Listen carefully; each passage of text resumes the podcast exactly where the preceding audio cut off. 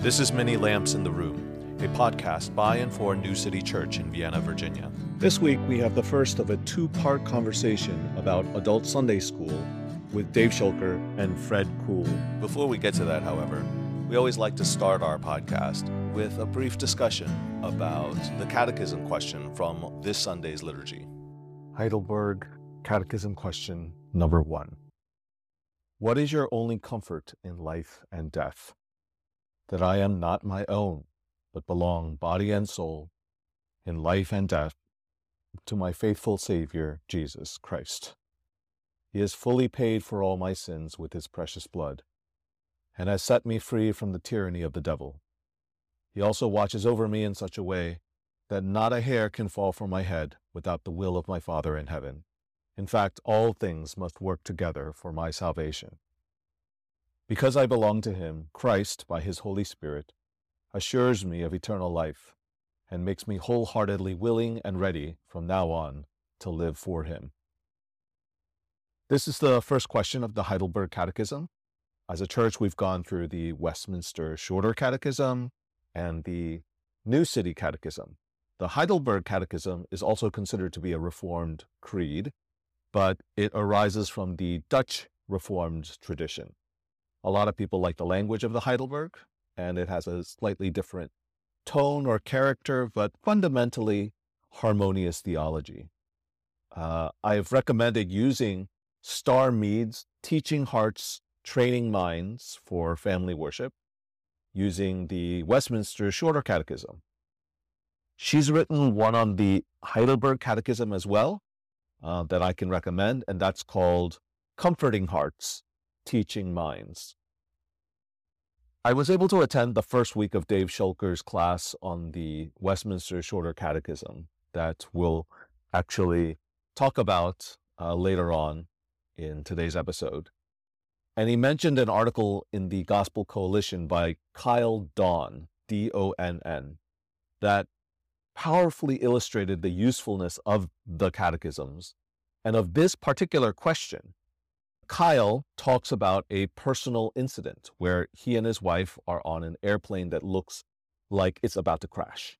And as the plane is plummeting, he turns to her and they repeat this question and answer What is your only comfort in life and death? That I am not my own, but belong body and soul in life and death to my faithful Savior, Jesus Christ we live in a society that tells us that freedom is not being beholden to anybody. But that puts you alone on a tightrope without a safety net and high winds. Juvenile literature is full of stories where the parents are absent so that the young protagonist can have agency. But our children know that that would be the worst thing that could happen to them. That is a nightmare scenario to have no comfort of home. Our ultimate assurance, no matter what happens to us, no matter what we are facing, is that we have a God that is in control and who loves us, and we belong to Him. We may feel lost, confused, overwhelmed, in pain. Jesus is there. He is with us. He will take care of us. And the worst thing that can possibly happen is the best thing to ever happen, which is eternal life with Him. And that makes us ready to live for Him. That's a great thing to tell kids. When they need comfort, we usually say things like, It's okay, you're all right, or Oh, that sucks. But we can also say, You belong to Jesus. He loves you and He's taking care of you. No matter what happens, God will make it right. It's a really an interesting thing. Our, our congregation is pretty well educated. I mean, they, they are, for the most part, professional people, so they have a lot of background in their chosen field of study, and for them not to have a corresponding degree of uh, clarity about what they believe mm. is, is, dangerous. Mm. Um, we have here David Schulker and Fred Kuhl, And I've invited them on to the podcast to see if they would talk to me specifically about adult Sunday school, because I know that both of them are preparing.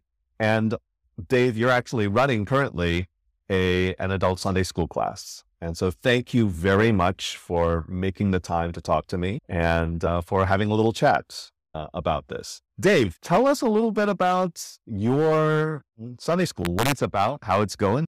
Yeah, we're so the Sunday school is focused on the Westminster Shorter Catechism, which is one of the three what they call confessional standards for our denomination. Uh, catechism is basically a teaching tool that goes through the major things systematically that the Bible teaches. Mm-hmm. Lots of different traditions have them, including the Catholic Church, including the Lutheran Church, including uh, you know, in the Presbyterian tradition, our our cousin tradition from the continent of Europe, the uh, like Dutch and you know uh, German Calvinists, they have their own set of uh, standards that are very similar to ours.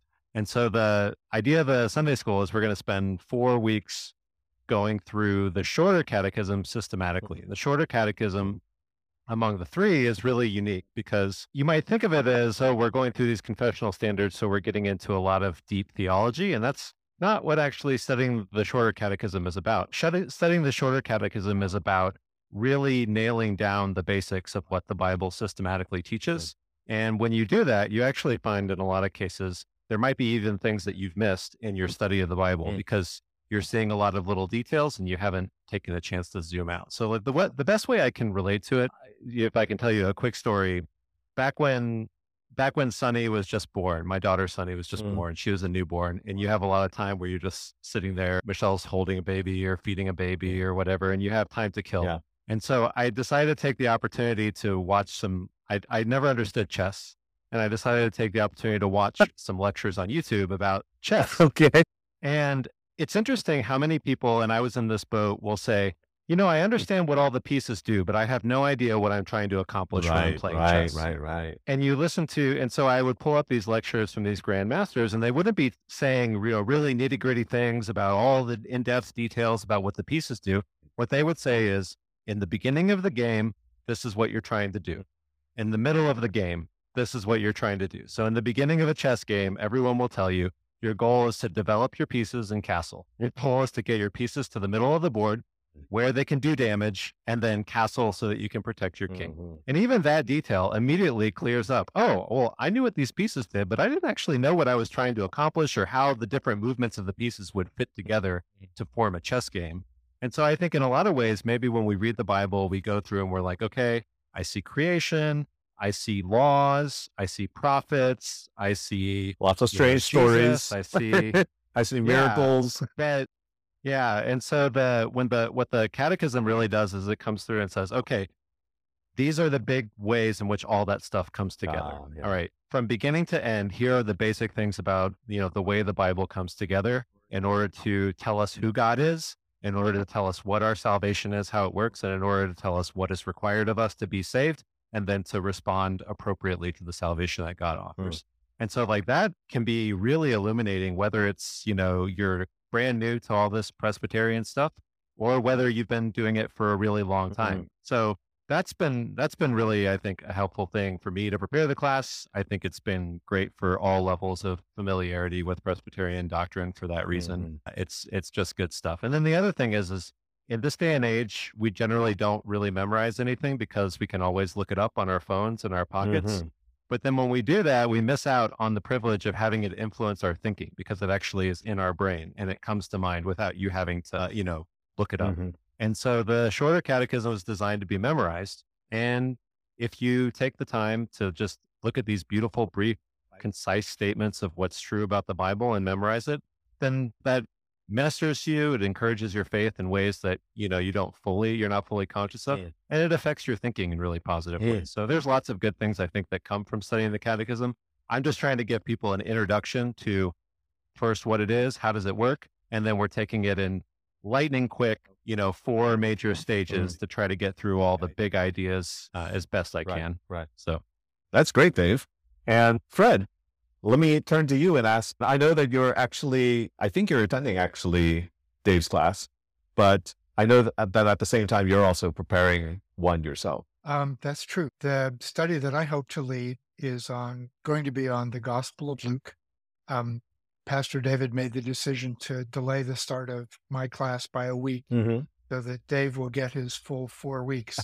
He's, no overlap. I mean, he, well, he's he's already going at Mach six, yeah. so he doesn't need to go. It's a lot to cover in four weeks. The entire Yeah. shorter catechism? Yeah. So we'll be looking at the Gospel according to Luke, not simply going through the text, although I hope to do that pretty carefully, but paying attention both to how Luke is situated in history and also how it's situated in redemptive history. So, to some extent, what Dave was saying about trying to see how the Bible fits together Yeah. we will be trying to put Luke in its context. Um, I'm also concerned to give folks tools to be able to read the text on their own. Mm. The intent is definitely not to have me lecture on Luke as if I'm some kind of oracle, but for us to work together on the text in such a way that one consequence is increased confidence that I understand what's going on Mm. and without having had to go to seminary and immerse myself in New Testament Greek or something of that sort. Right. So those are the main things we're up to. Yeah.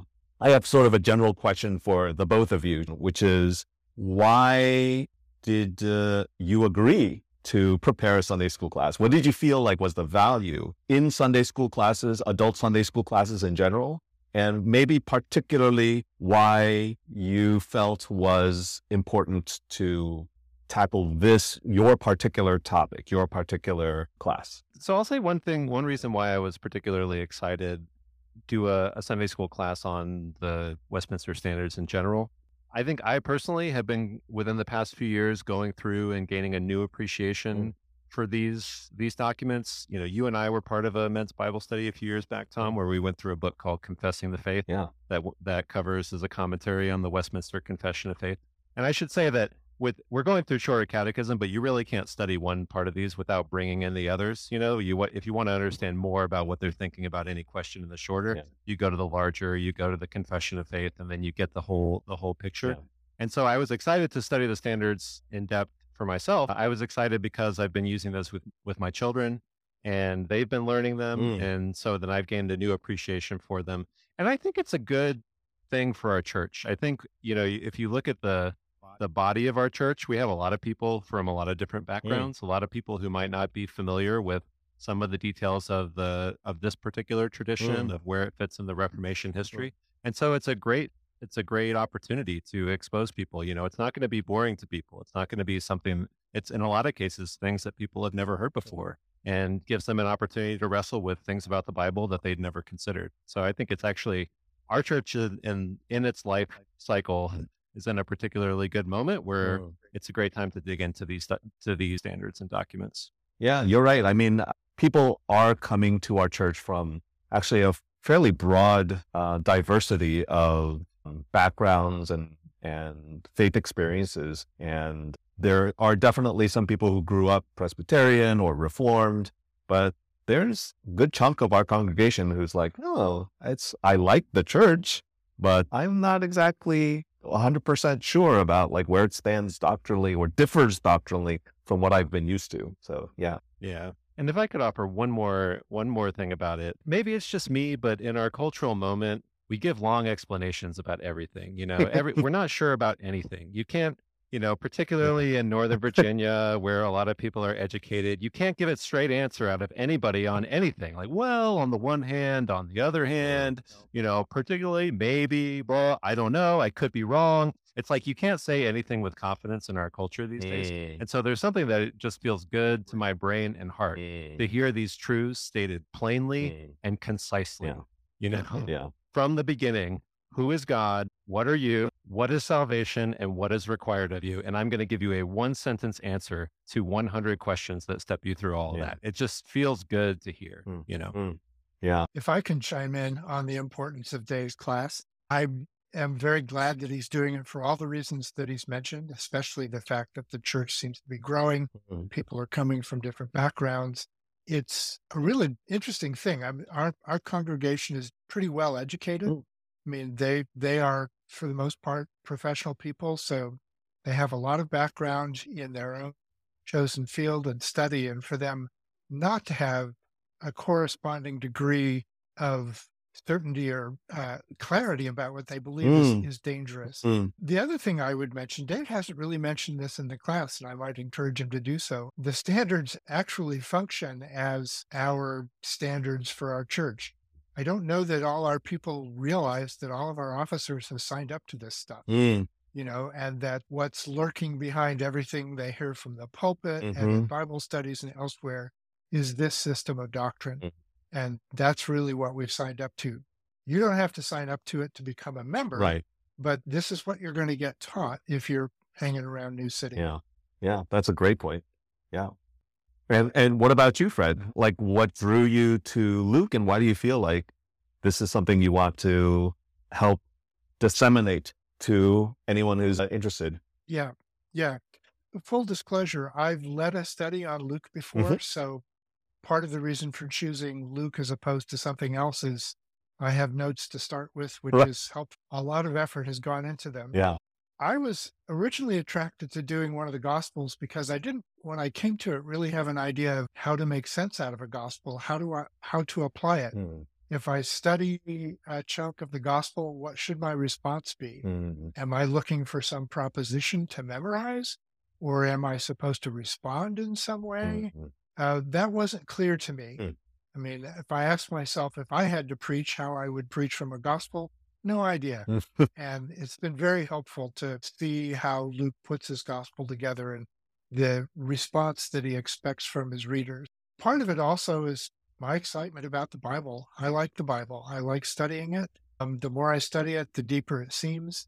And it moves my heart as well as my mind to deepen my understanding of it. And I, I do want to give people confidence that they can approach the scripture, particularly one of the gospels. The present arrangement, I think, is that I'm going to go for some number of weeks and then sometime in December we'll we will call a halt. Everybody goes kind of on vacation and stuff. Right. And then we'll see where we are. Oh yeah. So so they- how long is the class? How many weeks? If nothing else was happening, we could go for a year. While the men's group is going through Matthew, you could be going through Luke. Yeah, and it would, it'll take, it would take about as long to do. That's not my understanding what we're going to do. We're No. to start out. I think it's eight or nine weeks, Okay. which will get us to the first part of December. Happily, we'll get through the Christmas story. Yeah. You know, we'll we'll get through all of that initially. Mm. Then, uh, partly because I have to travel. My hope is the leadership will stop and think about what we want to do next. Mm. I'd be perfectly happy to pick up with Luke and go further with it at that Mm. point. But, you know, over Christmas, over summer, people tend to travel. Church may want to do something different. Oh, okay. So this might be like a multi-part class that you're sort of tackling maybe a first the first couple chapters and then um, taking a break and then coming back for anyone who wants to continue with it or newcomers who want to see what the all the hubbub is about to to, to continue on with as as you go. Yeah. Okay. And the timing uh, seems to work out pretty good, right? hmm Yeah. All right. Okay. And we'll cut it short there. And I'll post the rest of our conversation next week. I'll leave you with a quick recommendation, which is a recent episode of the RTS Faculty Podcast. Our church is really fortunate to share a space with RTS Washington, D.C., and that seminary's faculty podcast is always a must listen for me. They're starting a new series on tough text notoriously difficult or head scratching passages in the Bible. And their first episode about it is focused on the authority and infallibility of Scripture. They have such a great, deep discussion on how and why we read and trust the Bible. I, I just really endorse listening to that episode. We pray our discussion was edifying to you, and we'd love to hear any feedback. Mark's email is mark at newcityva.org. Stephen Price provided the music, and you can find more of it at almadogma.bandcamp.com. That's A L M A D O G M A dot bandcamp.com. We're recording on equipment generously donated by Sonny Kim, and you can find out more about our church at newcityva.org. Thanks for listening, and until next time, watch those windows.